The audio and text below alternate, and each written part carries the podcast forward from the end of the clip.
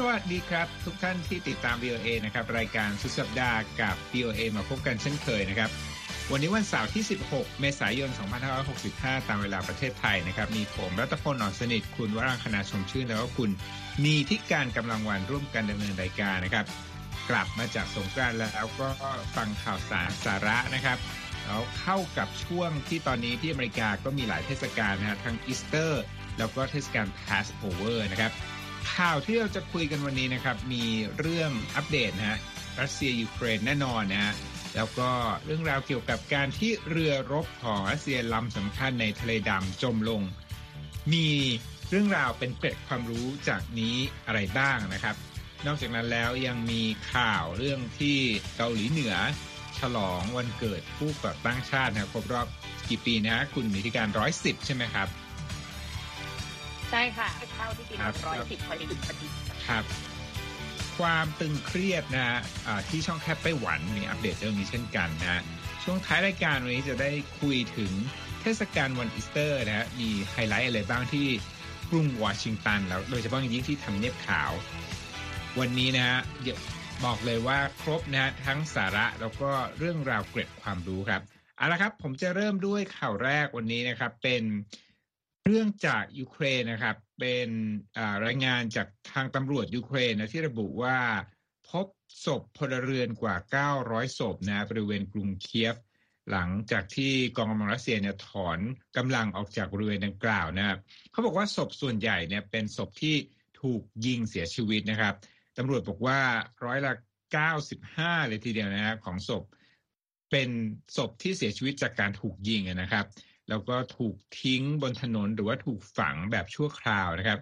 ทางตำรวจยังพบศพตามซากปรักหักพังนะฮะแล้วก็หลุมศพขนาดใหญ่ เขาบอกว่าตำรวจเนี่ยพบศพมากที่สุดที่เมืองบูชานะครับ มีศพกว่า 350 ศพนะครับ ทั้งนี้นะครับกองกำลังของรัสเซียก็ได้ถอนตัวออกไป หลังจากที่ไม่สามารถยึดเคียฟได้นะครับ โดยถอยไปตั้งทัพอยู่ที่บริเวณตะวันออกของยูเครน แล้วก็ทิ้งร่องรอยที่อาจจะบ่งถึงการก่ออาชญากรรมทางสงครามได้ด้วยนะครับ ทางกระทรวงกลาโหมรัสเซียบอกนะครับ ว่ารัสเซียนั้นจะเพิ่มการโจมตีโดยขีปนาวุธไปยังเคียฟเพื่อตอบโต้ยูเครนนะครับ ที่โจมตีแล้วก็พยายามแบ่งแยกนี่เป็นคำพูดของฝ่ายรัสเซียนะครับ ในดินแดนของรัสเซียท่าทีลุกรานของรัสเซียล่าสุดนี้นะครับมีขึ้นหลังจากที่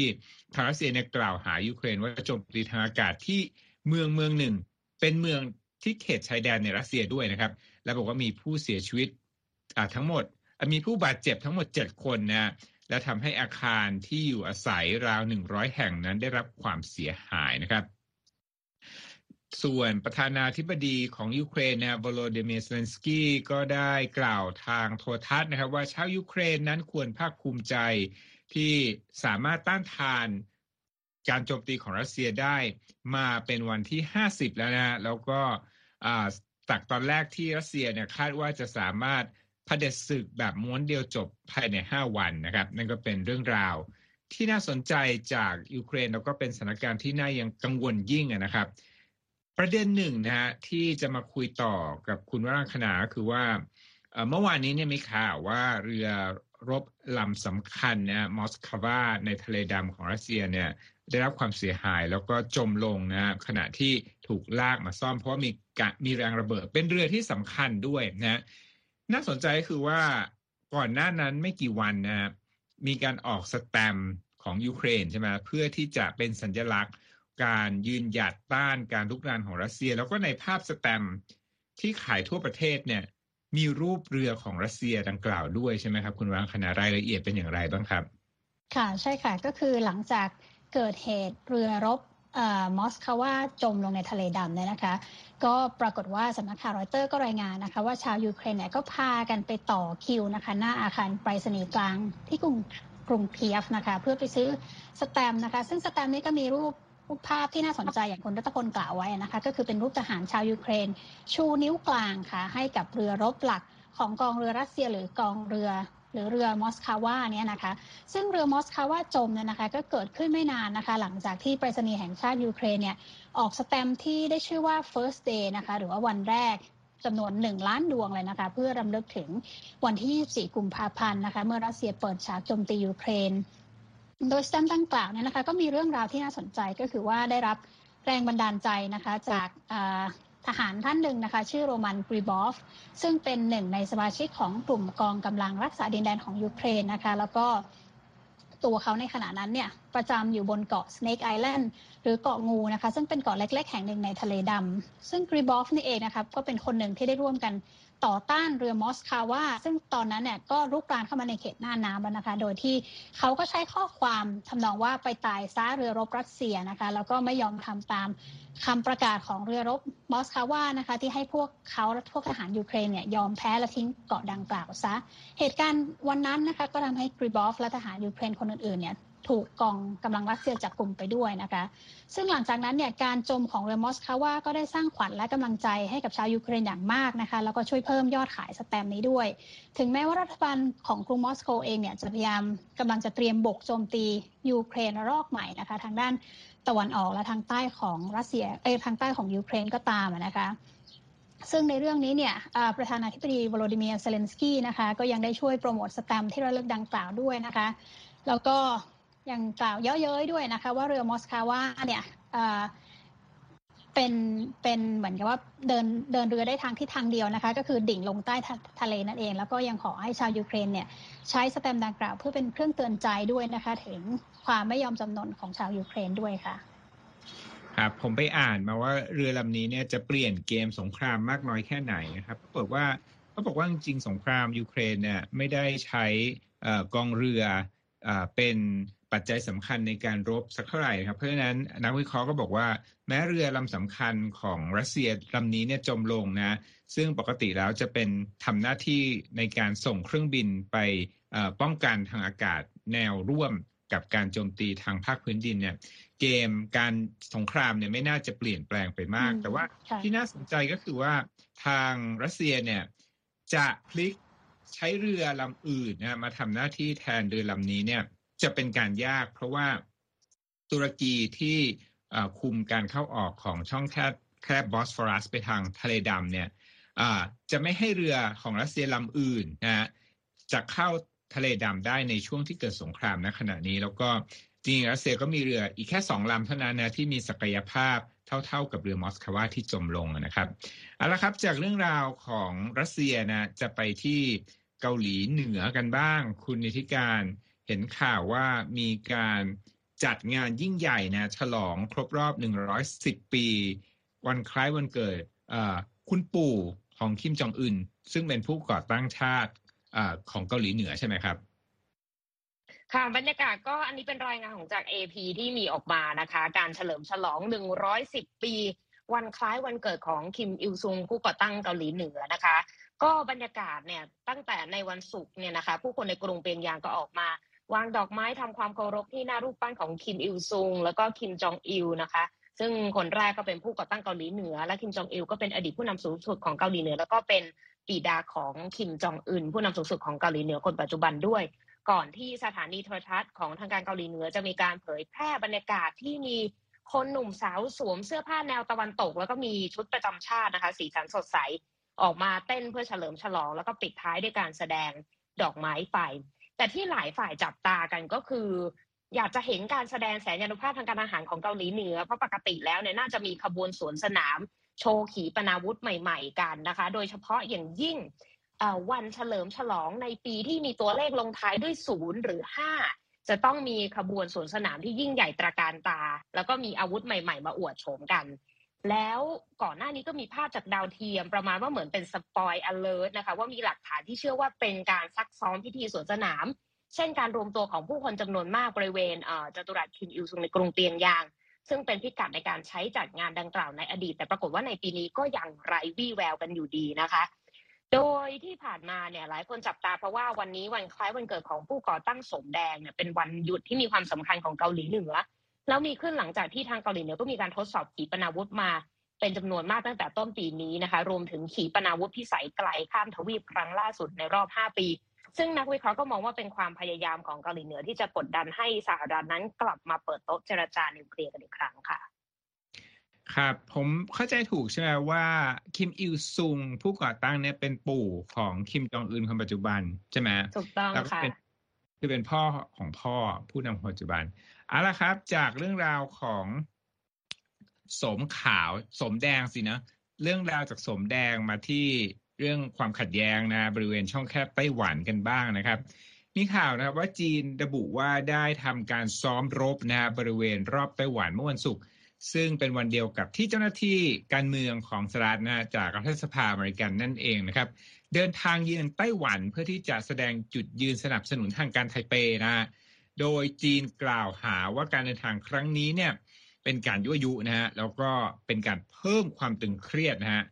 ทางการจีนระบุในแถลงการว่ากองทัพจีนได้ส่งเรือฟริเกต เครื่องบินทิ้งระเบิด แล้วก็เครื่องบินขับไล่ไปยังทะเลจีนตะวันออก แล้วก็พื้นที่รอบไต้หวันฮะกองทัพจีนปฏิบัติการครั้งนี้เพื่อเป็นการตอบโต้ เครื่องหมายคำพูดนะสัญญาณผิดปกติที่มีขึ้นบ่อยครั้งในช่วงหลังนะของรัฐบาลอเมริกัน ในประเด็นไต้หวัน โดยไม่ได้ระบุถึงการเดินทางเยือนไต้หวันของเจ้าหน้าที่รัฐสภาอเมริกันอย่างเฉพาะเจาะจงนะครับ กองทัพจีนยังได้ระบุด้วยนะครับ ว่าการกระทำที่มิชอบของสหรัฐไร้ประโยชน์โดยสิ้นเชิง และเป็นอันตรายอย่างยิ่ง เป็นเรื่องที่เกี่ยวข้องกับผู้ที่เล่นกับไฟก็จะโดนไฟเผาเสียเองนะครับ นั่นก็เป็นถ้อยแถลงของกองทัพจีนนะครับ ในแถลงการอีกฉบับหนึ่งนะครับ กระทรวงกลาโหมจีนก็บอกว่าการเดินทางเยือนไต้หวันของตัวแทนอเมริกันครั้งนี้เนี่ยเป็นการยั่วยุโดยเจตนา แล้วก็จะทวีความตึงเครียดในช่องแคบไต้หวันให้รุนแรงมากขึ้นนะครับทางนี้ไต้หวันนั้นมักจะเป็นประเด็นร้อนเสมอนะอย่างที่พวกเราทราบ โดยทางฝ่ายสวอเมริกันนะลินซี่แกรมจากพรรครีพับลิกันก็กล่าวกับธนาธิบดีไช่อิงเหวินของไต้หวันระหว่างการเยือนครั้งนี้นะว่า สงครามในยูเครนแล้วก็พฤติกรรมยั่วยุของจีนเนี่ยทำให้ความเห็นจากทางฝั่งสหรัฐเป็นไปในทางเดียวกันอย่างไม่เคยเป็นมาก่อน โดยสวแกรมระบุว่าการละทิ้งไต้หวันก็เหมือนกับการละทิ้งประชาธิปไตยและเสรีภาพนะครับ อีกคนหนึ่งนะครับเป็นสวฝั่งเดโมแครตบ้างนะครับบ๊อบเมนเดเนสเมนเมนเดซนะฮะเป็นประธานคณะกรรมการวิเทศสัมพันธ์นะฮะ กล่าวว่าไต้หวันซึ่งเป็นผู้ผลิตเซมิคอนดักเตอร์ถึง 90%นั้น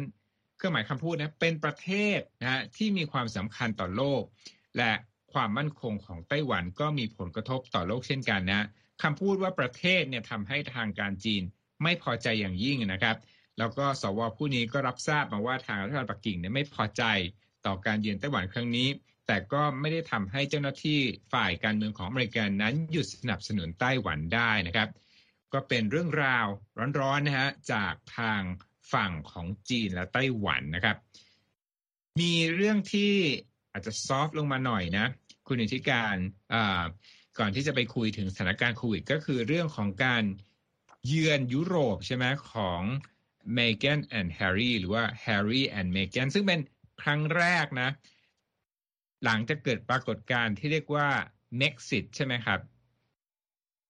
ก็ถือว่าหลายฝ่ายก็ติดตามกันใกล้ชิดนะคะ แม้ว่าทั้งสองเอ่อจะย้ายมาพำนักอยู่ในอเมริกาเป็นการถาวรมาได้สองปีเต็มแล้วนะคะเพราะล่าสุดนี้ก็คือเป็นทริปเยือนยุโรปครั้งแรกของเจ้าชายแฮร์รี่และเมแกนหลังจากยุติภารกิจในฐานะสมาชิกราชวงศ์อังกฤษ แล้วก็ย้ายมาอยู่อเมริกาเป็นการถาวร เจ้าชายแฮร์รี่ดยุคแห่งซัสเซ็กซ์และภรรยาเมแกนมาร์เคิลดัชเชสแห่งซัสเซ็กซ์เนี่ยก็พบปะผู้เข้าแข่งขันกีฬาของทหารผ่านศึกที่เนเธอร์แลนด์ในวันศุกร์นะคะ หลังจากที่ก่อนหน้านี้ในวันพฤหัสเนี่ยเดินทางไปเยี่ยมควีนเอลิซาเบธที่พระราชวังวินเซอร์เมื่อวันพฤหัสบดี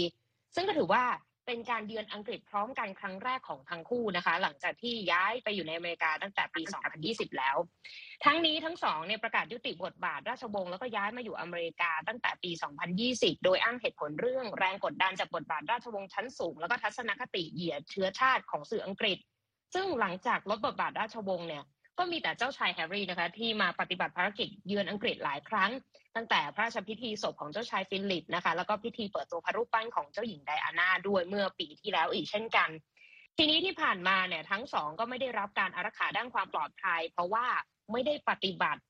พระกรณียกิจของราชวงศ์อีกต่อไปแล้ว และทีนี้ก็มีประเด็นก็คือเจ้าชายแฮร์รี่เนี่ยยื่นฟ้องรัฐบาลอังกฤษฐานไม่ให้เจ้าชายจ่ายเงินจ้างหน่วยอารักขาความปลอดภัยในทริปเยือนอังกฤษ โดยทีมทนายเนี่ยบอกว่าเจ้าชายแฮร์รี่เนี่ยพยายามจะจ่าย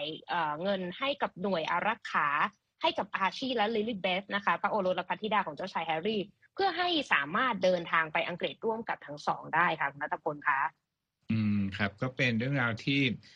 น่าสนใจนะครับ จากฝั่งอังกฤษตอนนี้นะครับ วันนี้คุณนิติการนี่ทำข่าวเกี่ยวกับเรื่องของการฉลอง แล้วก็การเดินทางเยือนอะไรต่างๆนะ ซึ่งเป็น ซึ่งเป็นช่วงที่ส่วนหนึ่งของโลกนะ ยังคงมีมาตรการคุมเข้ม ไม่ให้มีการฉลองไม่ให้มีการเดินทางอะไรต่างๆ พูดง่ายคือล็อกดาวน์นั่นแหละครับ แล้วที่เข้มข้นที่สุดตอนนี้ก็คืออยู่ที่ประเทศจีนเนาะคุณว่างคณาค่ะเห็นคนจีนจำนวนมากเนี่ย ขอโทษ ไม่พอใจใช่ไหมแล้วเขาแสดงออกยังไงบ้างอะครับ จากเหตุการณ์ล็อกดาวน์ครั้งนี้ ค่ะจริง ๆ แล้วที่ผ่านมาเนี่ยนะคะประชาชนชาวจีนส่วนใหญ่อะเขาก็สนับสนุนนโยบายโควิดเป็นศูนย์ของรัฐบาลจีนนะคะ คุณนัทพล ทีนี้ก็ นโยบายนี้ก็มีขึ้นมาเพื่อควบคุมและป้องกันการระบาดของโควิด -19 ในช่วง 2 ปีที่ผ่านมานะคะ หลังจากที่เราก็รู้กันว่าเกิดการระบาดครั้งแรกที่เมืองอู่ฮั่นนะคะ ก่อนที่จะลุกลามไปทั่วโลก แต่ว่าในวันนี้เนี่ยค่ะแรงสนับสนุนดังกล่าวนะคะ ก็ได้เริ่มอ่อนกำลังลงค่ะ หลังจากที่การระบาดของโคโรนาไวรัสสายพันธุ์โอมิครอนในจีนนั้นนะคะทำให้เกิดการบังคับใช้มาตรการกักตัว จนนำไปสู่การขาดแคลนอาหาร การต้องพัดพรากจากกันของสมาชิกในครอบครัว การสูญเสียรายได้ แล้วก็ผลกระทบทางเศรษฐกิจนะคะความไม่พอใจเนี่ยนะคะ ก็ทำให้ชาวจีนบางคนออกมาแสดงออกนะคะ บางคนก็ประท้วงทั้งทางตรงและทางโซเชียลมีเดียนะคะ ก็คือมันก็สะท้อนให้เห็นความ อึดอัดคับข้องใจนะคะ ที่เพิ่มมากขึ้นของชาวชาวจีน ที่จากที่เคยอยู่ภายใต้สังคมที่คนส่วนใหญ่เราจะว่าไปก็คือเชื่อฟังคำสั่งของทางการนะคะ จนกระทั่งมาพบว่ามาตรการต้านโควิด -19 ที่เข้มงวดของรัฐเนี่ยกำลังถูกท้าทายอย่างยิ่งนะคะ ในการต่อสู้กับสายพันธุ์โอมิครอน ในบางกรณีนะคะ การต่อต้านทางการจีนเนี่ยก็ได้ถูกเผยแพร่นะคะไปทางสื่อสังคมออนไลน์อย่างรวดเร็ว เช่น ล่าสุดก็คือมีคลิปวิดีโอนะคะที่เห็นแสดงให้เห็นชาวจีนนะคะเข้าไปยื้อยุดฉุดกระชากนะคะกับเจ้าหน้าที่ด้านสาธารณสุข แล้วก็มีการตะโกนด่าทอมาตรการล็อกดาวน์ด้วยความโกรธนะคะ จากหน้าต่างอพาร์ตเมนต์ของพวกเขาเป็นต้นนะคะ ซึ่งจะว่าไปพื้นที่ในการแสดงความคิดเห็นต่างเนี่ยค่ะในจีนก็จริง ๆ ก็ได้ลดน้อยลงนะคะ หลังจากที่จีนเนี่ยมีการใช้อำนาจเบ็ดเสร็จมากขึ้นภายใต้การปกครองของประธานาธิบดีสีจิ้นผิงนะคะ การออกมาแสดงความโกรธเกรี้ยวของประชาชนต่อมาตรการโควิด -19 ครั้งนี้เนี่ย จึงได้สร้างความปวดหัวไม่น้อยนะคะ ให้กับทางการจีนที่พยายามบอกให้ประชาชนเนี่ยเสียสละความสุขหรือความสบายส่วนตัวนะคะ เพื่อประโยชน์ของส่วนรวมนั่นเองสำนักข่าวรอยเตอร์ก็รายงานนะคะว่าหลังจากนั้นมาเนี่ยการจับกลุ่มและการคุมขังนะคะที่เกี่ยวกับการทำผิดกฎข้อบังคับมาตรการควบคุมโควิด -19 เนี่ยในเดือนมีนาคมก็ได้พุ่งสูงขึ้นทั่วประเทศเลยนะคะ โดยในเดือนมกราคมที่ผ่านมาเนี่ยมีรายงานตำรวจนะคะเกี่ยวกับการละเมิดมาตรการโควิด -19 เนี่ย ประมาณ 59 รายนะคะแล้วก็ถูกจับกลุ่ม 26 ราย แต่ในเดือนมีนาคมนะคะมีรายงานตำรวจเกี่ยวกับการละเมิดมาตรการโควิดเนี่ยมากกว่า 600 รายเลยนะคะ แล้วก็มีประมาณ 150 คนที่ได้รับการยืนยันว่าถูกจับกลุ่มนะคะเราก็เป็นไปได้ว่าตัวเลขจริงเนี่ยอาจจะมีมากกว่านี้ เพราะว่าตัวเลขเหล่านี้เนี่ยเป็นตัวเลขที่สำนักข่าวรอยเตอร์สามารถตรวจสอบได้นะคะ แล้วก็ผ่านทางสื่อสังคมออนไลน์ แล้วก็ ผ่านทางการแถลงข่าวของตำรวจหรือทางการอื่นๆนะคะ นอกจากนี้นะคะ แผนกดูแลความปลอดภัยของในแต่ละพื้นที่นะคะ ก็ได้ได้รายงานด้วยว่าการปราบปรามการฝ่าฝืนมาตรการโควิด -19 เนี่ยก็ได้เพิ่มมากขึ้นด้วย ซึ่งการละเมิดส่วนใหญ่นั้นนะคะ ก็มักจะเกิดจากการที่ชาวจีนเองเนี่ยก็ต้องการเลี่ยงนะคะไม่ทำตามกฎเกณฑ์บางอย่างนะคะ เช่น การต้องรายงานว่าได้เดินทางออกนอกพื้นที่นะคะผ่านทางแอปพลิเคชันทางมือถือนะคะการปลอมแปลงผลการตรวจโควิด -19 นะคะแล้วบางคนก็มีการแอบหนีนะคะออกไปจากหมู่บ้านหรือพื้นที่ที่ตนอยู่เนี่ยซึ่งอยู่ภายใต้มาตรการล็อกดาวน์นี้เป็นต้นนะคะ นอกจากนี้นะคะก็ยังมีการใช้กำลังค่ะกับเจ้าหน้าที่สาธารณสุข ซึ่งก็ได้เพิ่มสูงขึ้นด้วยนะคะ โดยตำรวจรายงานว่า มีการจับกลุ่มชาวจีนที่ระบายความไม่พอใจนะคะ โดยใช้ถ้อยคำที่ไม่เหมาะสมนะคะ เกี่ยวกับการระบาดของโควิด -19 แล้วก็เมื่อความไม่พอใจของประชาชนมีมากขึ้นนะคะ ทางการก็ได้ตอบโต้นะคะ โดยการพยายามควบคุมหรือเซ็นเซอร์ข้อความทางออนไลน์นะคะ มีการลบวิดีโอการประท้วง แล้วก็มีการลบข้อความบางอย่างเป็นต้นนะคะ อย่างเช่นสัปดาห์ก่อนหน้านี้เองเมืองเซี่ยงไฮ้นะคะก็ยังประกาศว่าจะมีการจัดการกับกลุ่มแชททางโซเชียลมีเดียนะคะที่ปล่อยสิ่งที่เขาเรียกกันว่าข่าวลือด้วยนะคะอย่างไรก็ตามนะคะ การต่อต้านหรือว่าการขัดขืนจากฝั่งประชาชนเนี่ยก็ไม่ใช่ว่าไม่มีผลดีนะคะนำไปสู่การเปลี่ยนแปลงได้เช่นกัน เช่นในเดือนมีนาคมนะคะ นักศึกษามหาวิทยาลัยเสฉวนเมืองเฉิงตูเนี่ยก็ได้ออกมาประท้วงนะคะ แล้วก็กดดัน จนทำให้เจ้าหน้าที่มหาวิทยาลัยนี่ยค่ะต้องยกเลิกมาตรการล็อกดาวน์ได้เช่นกันค่ะ ครับก็เป็นเรื่องราวของโควิด -19 ที่เราเห็นบนสื่อโซเชียลมีเดียเหมือนกันนะที่เป็นนักข่าวของ VOA หรือว่าเป็นนักข่าวพิเศษนะที่จ้างพิเศษในในรายงานการรายงานเรื่องราวของโควิด จากจีนแล้วก็ส่งถึงส่งรายงานมาถึงเกี่ยวกับความ อัดอั้นตันใจแหละของคนที่อยู่ภายใต้มาตรการล็อกดาวน์เข้มข้นนะ ออกไปซื้ออาหารก็มีอย่างจำกัดมากแหละว่าอย่างนั้นเถอะนะครับ ก็คิดว่าเรื่องนี้เนี่ยคงจะติดตามแล้วก็นำมานำมาเล่าให้ฟังกันนะครับ ผมอยากจะไปที่เกาหลีใต้สักนิดหนึ่งเป็นข่าวในเชิงกลับกัน เพราะมีการผ่อนมาตรการนะครับ เมื่อวันศุกร์นะทางการของเกาหลีใต้เนี่ยก็ได้ยกเลิกมาตรการควบคุมโควิด -19 เกือบทั้งหมดนะ มีกำหนดที่จะเริ่มต้นในสัปดาห์หน้านะเนื่องจากว่าเห็นว่าจำนวนตัวเลขเนี่ยดีขึ้นนะอัตราการระบาดต่างๆเนี่ยดูเหมือนว่าจะทุเลาลงอยู่ในช่วงขาลงนะครับอย่างไรก็ตามในรัฐบาลยังคงกำหนดให้ทางประชาชนเนี่ยสวมหน้ากากต่อไปนะฮะทางนายกรัฐมนตรีของเกาหลีใต้ระบุนะครับ ว่าจะมีการยกเลิกเคอร์ฟิวที่เคยกำหนด เรื่องของการร้านอาหารนะฮะแล้วก็สถานประกอบการธุรกิจต่างๆ ว่าต้องปิดภายในเที่ยงคืนนะเช่นเดียวกับการยกเลิกการจำกัดจำนวนผู้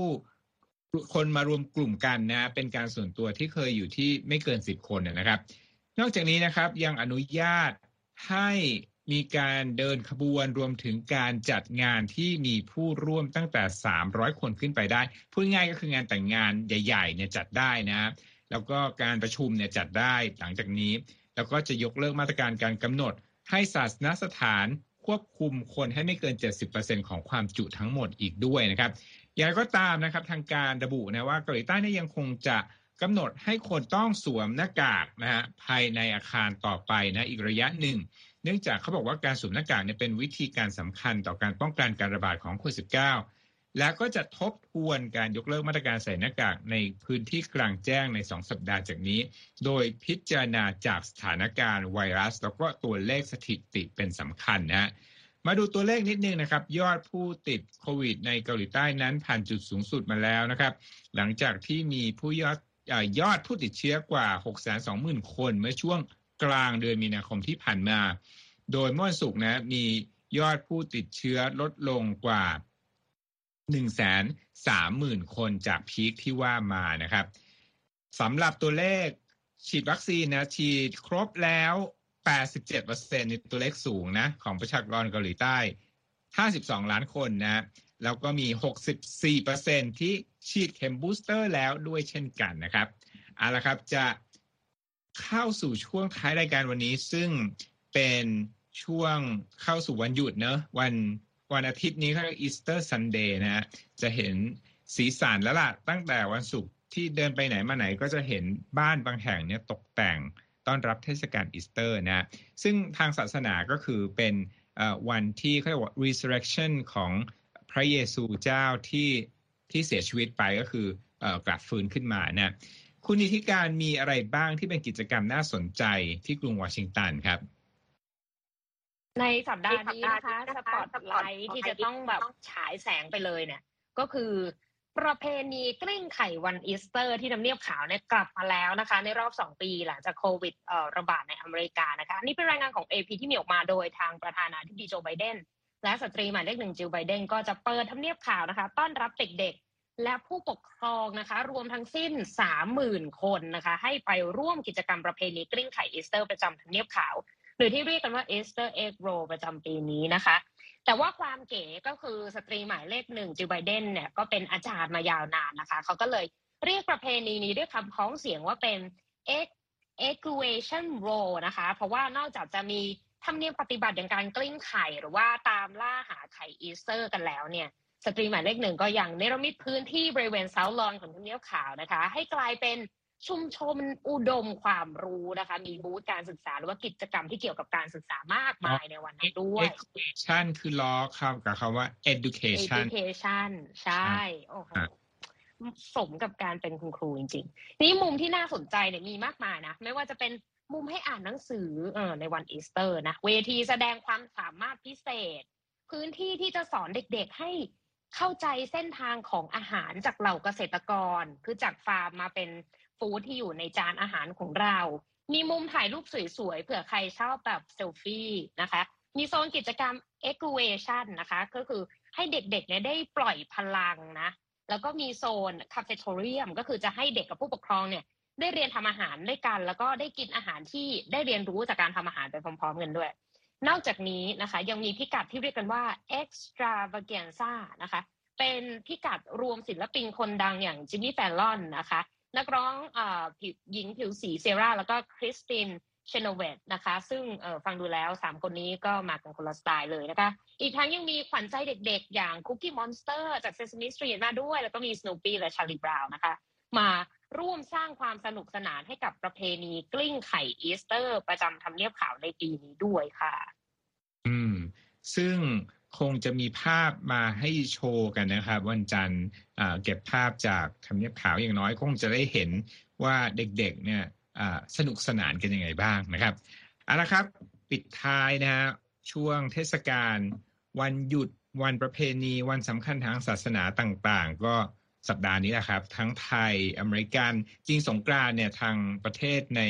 เนปาลหรือว่าประเทศในเอเชียใต้ก็ก็ร่วมเทศกาลฉลองเหมือนกันนะครับ วันนี้เราส่งคุณผู้ฟังแล้วก็ผู้ติดตาม VOA ไทยนะครับ มีความสุขในช่วงสุดสัปดาห์นะครับ เราสามคนลาไปก่อน สวัสดีครับ สวัสดีค่ะ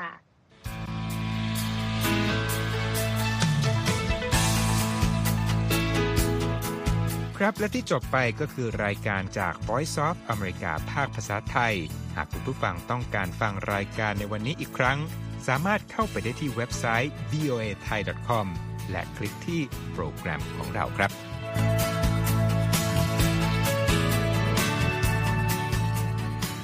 และถ้ามีเวลาว่างเสาร์อาทิตย์ อย่าลืมแวะมาฟังสุดสัปดาห์กับ VOA เช้าวันเสาร์ซึ่งเราจะมีคุยกันบันเทิงสำหรับหนังใหม่ประจำสัปดาห์ กับภาษาอังกฤษสำนวนอเมริกันทุกเช้าวันอาทิตย์ ตามเวลาในประเทศไทย ติดตามฟังย้อนหลังได้จากเว็บไซต์ของเราเช่นกันครับ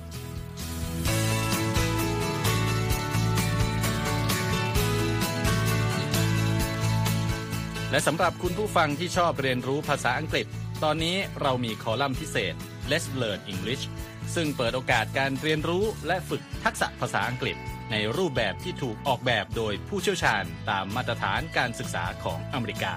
เพื่อให้เนื้อหาเหมาะสมสำหรับผู้เริ่มเรียนภาษาอังกฤษ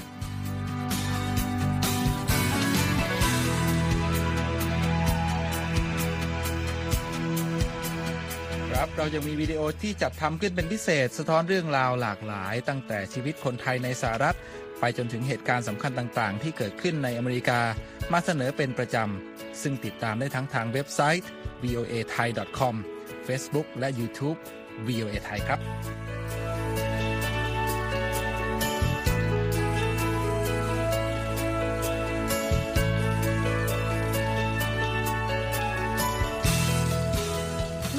นนะคะ เรายังมี Facebook Live ให้ชมการออกอากาศสดจากกรุงวอชิงตัน และยังมี Instagram สะท้อนมุมมองสังคมและวัฒนธรรมอเมริกัน บอกเล่าเรื่องราวที่น่าสนใจผ่านภาพถ่ายจากทั่วทุกมุมโลก ให้แฟนรายการได้ follow กันด้วยค่ะ